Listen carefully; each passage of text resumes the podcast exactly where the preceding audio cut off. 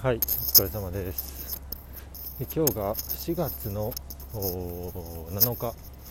えっと水曜日ですね。時間がえっとちょっと早くて19時57分になります。お疲れ様でした。で今日はあのー実はちょっと体調不良で、えーいつもよりかは早く仕事上がってっていう感じで、あのーまあ、早いんですけど時間が。あのなので、この振り返りももうサクッと終わらせようかなと思います。もうあの頭が回らないんで、はい、で今日話そうかなと思った内容が、あの昨日話した、えっと、新卒社員の人たちへっていう中で、えーまあ、まず、えーその新卒社員の人たちは任されるっていうことを目的、えー、とまず一旦の目標にしましょうっていう、話をしたんですけど、まあ、それについてちょっと補足的な話をしようかなと思ってます。でえっ、とまあ、まずさまるとあの新卒社員って基本的には最初上司の監視下に置かれて、えー何するにしても報告をしたりとか、えっと、ある意味実は正解ってないんですけど仕事って。あのその上司がこうした方がいいんじゃないかと思っているある意味正解を、えーと探りながら進めないといけないとか。あの要は面倒くさい、えーんですけど、まあ、それをなるべく早く脱して、えーと自由にできるように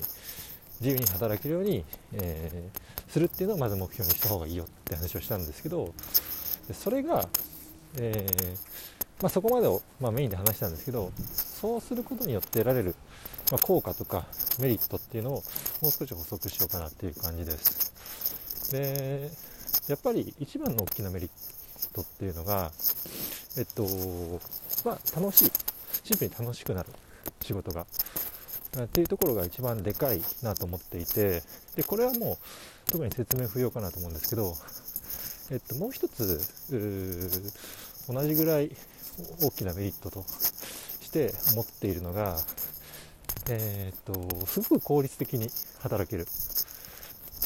まあ、効率的にっていうとちょっと語弊があるかもしれないですけど、えっと、すごくスピーディーに仕事を回せるようになるってことですかね。でまあこれもあのなんとなく、うーまあ、分か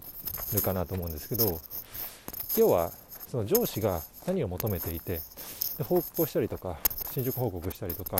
でフィードバックをもらってそれを修正したりとか、まあ、そういう作業が、えっと、全く不要になるというようなことで、えっと、正直、えっと、半分ぐらいに工数減るんじゃないかなと思ってます。で僕は実際その監視から外れた直後に正直倍ぐらいの仕事量を回せるような感覚です。でも実際、えーと仕事の総量変わってないんですけど、えー、と暇になりました。なのでもっと仕事量増やせるなっていう感じでうーんまあそれをどう使うのかは人それぞれだと思うんですけどまあ、よりその一つの仕事に対しての思考を深めるでもいいし、えーと数をこなすでもまあいいと思うんですけど、うん、そこがすごい大きなメリットだなと思って、はい、いるので、まあ、そこの2つですね。すごく大きなメリットとしては、はい、なので、まあえー今日はこんなところで、はい、昨日の内容の補足でした。お疲れ様でした。